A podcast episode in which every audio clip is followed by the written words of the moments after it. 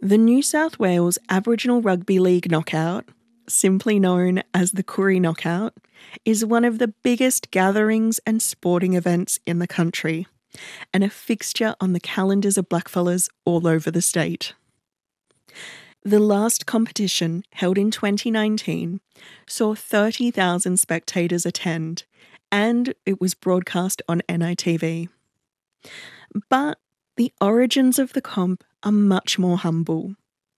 In 1971, the first carnival featured just seven men's teams playing at Camdenville Oval in St. Peter's. With the 50th competition kicking off, I met up with Ronald Briggs at the State Library of New South Wales.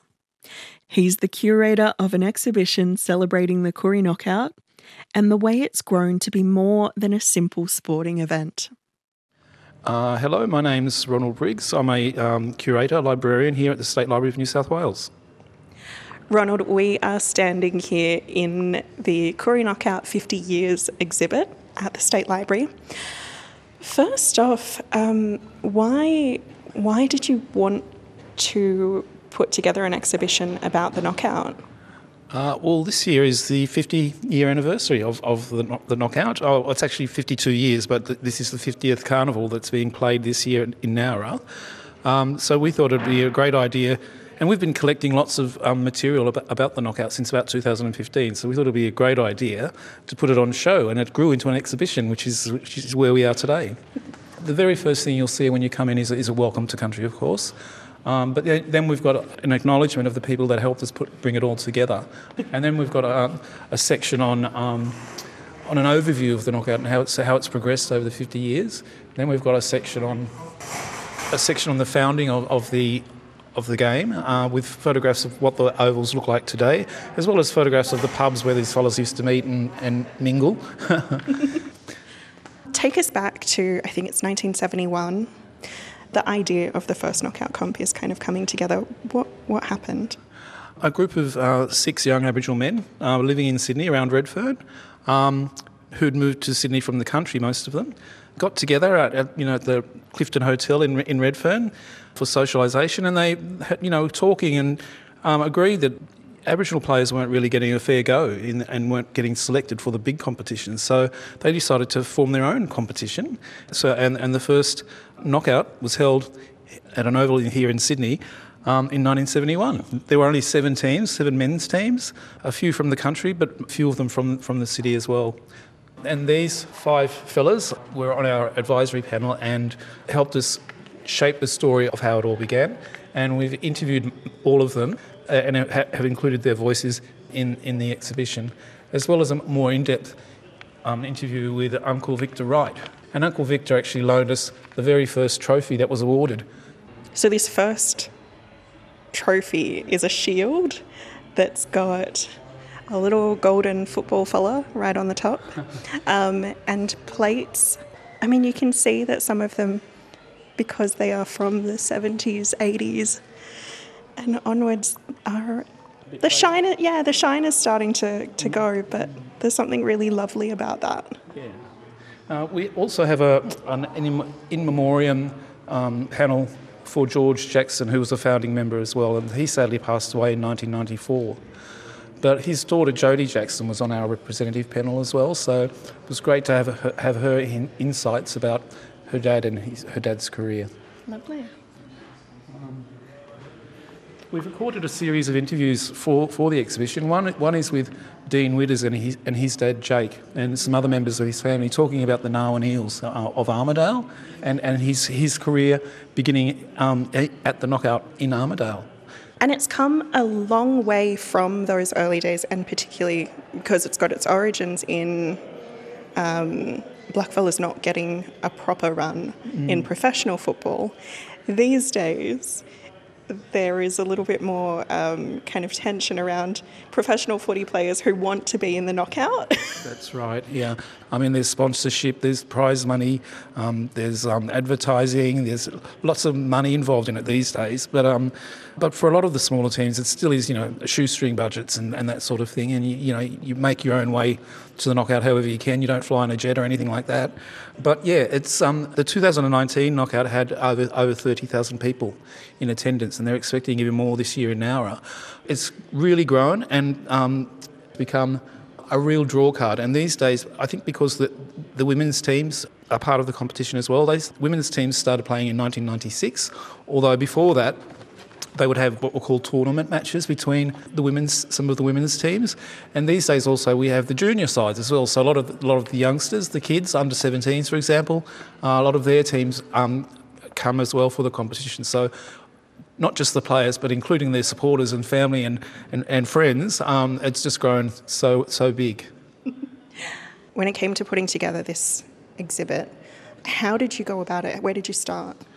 The real star of the exhibition, I think, is First Nations photographer Barbara McGrady. Most of the photographs we use in, in the exhibition are, are hers. She's such a wonderful, skilled sports photographer, and we've been collecting her photographs since about 2015.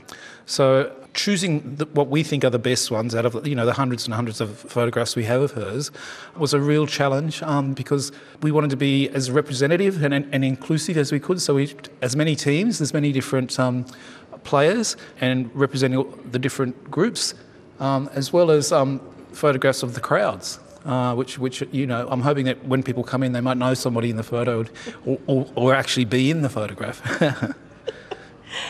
what are some of the key ideas or themes that you wanted to make sure people get? It was difficult at first because there was a whole mishmash and you know different places, different people, different times. Um, so we had to try to bring bring the exhibition together in a, way that makes sense for when you when you arrive and have a look at it. So the main way we've done that is to have a section that's really about the game, playing the game on the field, the and the players. Uh, we have a section about off the field, uh, so the, the spectators, entertainment, that sort of thing. And then we have a section on um, on the, the history. Well, I'm, I'm also curious about why it captures people's interest and because even if you don't follow football, like, and sometimes even if you're not from New South Wales, the knockout is still a big event for so many of us. That's right. And I have a confession to make because I don't actually play rugby league and, and I haven't been in a team in all my life, but um, I do go to the knockouts because it's you know it's about the footy, you know it's about the game, and you, you support the Moree Boomerangs or, or whoever your team is, but it's also about reuniting with, with, with mob and you know old friends and making new friends and you know the nightlife and um, you know walking around the oval saying g'day to everyone. yeah, it's more it's become a quite quite a big social and cultural event as well, which is really exciting. Yeah. Your very first knockout was when you were a kid there in Moree. Um, what do you remember best about it? Well, these days, um, the knockout is a family affair and alcohol free. But back in the day, as a child, I seem to remember a lot of drunken people.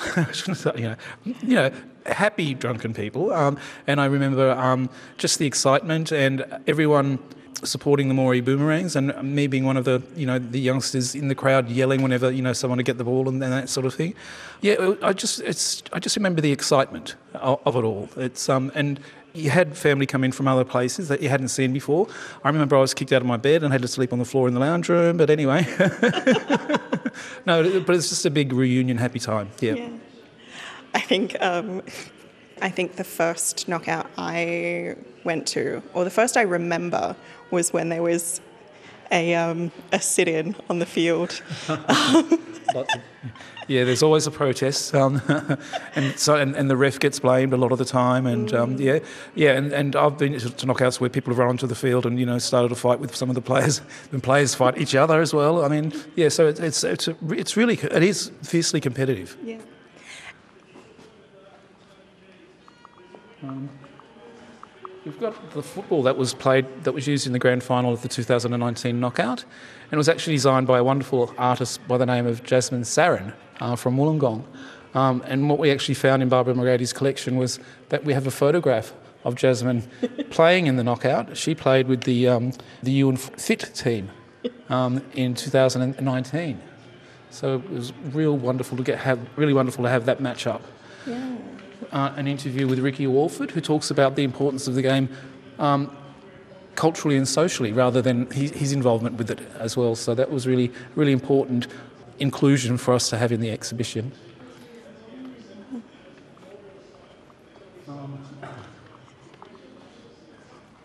And then jerseys. and we've got we've got a, a wall of, of jerseys. Uh, uh, over the years, the, the jerseys that the players wear have become more and more colourful and, and more more brilliant designed.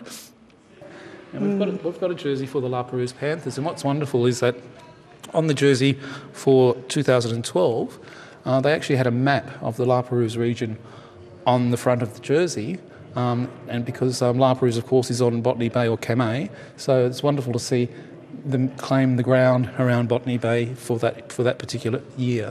Hmm. Well, yeah, there's a real sense that the jerseys are not just, um, particularly now as they're getting more intricate, they're not just about who your team is, but like really digging into representing your community. That's right. That's right. Because a lot of a lot of players actually don't live in the community anymore. But when the, when the knockout comes around, they join the, the home team. I mean, given the fact that the library here is is so close to La Perouse and Redfern, obviously they would be represented because of that. But is it does it go deeper? Yeah, I, yeah, I, should. Yeah, I should have pointed out at the beginning that the, the exhibition starts in 1971 because that's when the first knockout was played. But there's a long history of Aboriginal rugby league in New South Wales, going back to the you know the early 1900s, and some of the one of the first teams that was formed in Sydney at least uh, was the La, La Perouse, the La Perouse team. So they've been around for a very very long time. Um, Redfern All Blacks, maybe since the 70s, but um, yeah, but. Um, there is definitely a longevity of, of, you know football, Aboriginal football in First Nations football in, in Sydney. We've included a bit from the Koori Mail, which which started in um, t- t- 1991. Mm. So after 1991, the, the Koori Mail was reporting every year on the knockout. So we've got lots of information about the knockout after 1991 from the Koori Mail. Before 1991, the mainstream media didn't really cover it. So we're a bit sketchy in some of the details, and that's why we've, we've got a scoreboard put up on, in, in the exhibition with the blanks where we don't have the information of who won that year, for example, particularly in the women's teams and the junior teams. So we've got up a scoreboard, but if people want to contribute any information to that, they can just let, let us know and, and, just put the information in, in one of the little um, drop boxes we've got here in the exhibition. That was something that I noticed having a little walk through on my own is that visitors are encouraged to share their memories. Yes. Um, which kind of brings back that sense of, or like reinforces that sense that this is an exhibition that's not just about the sport but the community. Yes, exactly. And we want as much um, input from the public as we can. We designed it specifically for uh, our First Nations Koori Aboriginal audience. Although, it's, of course, it's mostly white fellows who's going to come in and see it, and including tourists, of course. But um, but yeah, so it's but it's really is aimed at at, at the community. Mm. I feel like we've been walking around the. Um, the outskirts of the field, right in the middle, there's a bit more of a sense of yes, being on the field. That's right. And that's where we get to. And we've arranged it like a, like a like you're sitting in the stands, so yeah. you can sit down and watch video of the 2019 Grand Final, which was uh, won by, as, as, we know, by the South Coast Black Cockatoos. And we've also got um, a video showing our women's game. And people are always shocked when they look at the, the women's game because of how fierce it is. People getting thrown down, and so it's um yeah. So it's although it's you know interesting and exciting to watch, it is you know they, they get right into it. Those those girls, I tell you. I know. I remember it used to be a bit of a thing that it was the roughest game was the women's comp. Yeah, yeah. certainly. Um, oh, and we get we're, as we're sitting here right now, there's footage of everybody running onto the field because um, the final whistle has blown. and the whole community ran, runs onto the field and you know is hugging the players. As I said, it was a, quite an emotional win for the team because um, because one of the players had uh, passed away quite recently. And also in, in, the, in the spectator area, we've got photographs of, the, of people in the crowd. And I'm hoping that when you come in, you'll, you'll be able to see yourself in, in the crowd because we've blown the photos right up, you know, super size. Um, and, and hopefully you'll be able to recognise yourself or some other people in the photos and let us know who, who they are. Ronald Briggs there. He's the curator of the exhibition Koori Knockout 50 Years, which is on at the State Library of New South Wales now until the 27th of August. You also heard that many of the photographs featured in the exhibition are by Gomeroi photographer Aunty Barbara McGrady. I spoke to her in July about her trailblazing career and her ethos of shooting through a black lens. If you missed it, I'd encourage you to take a listen.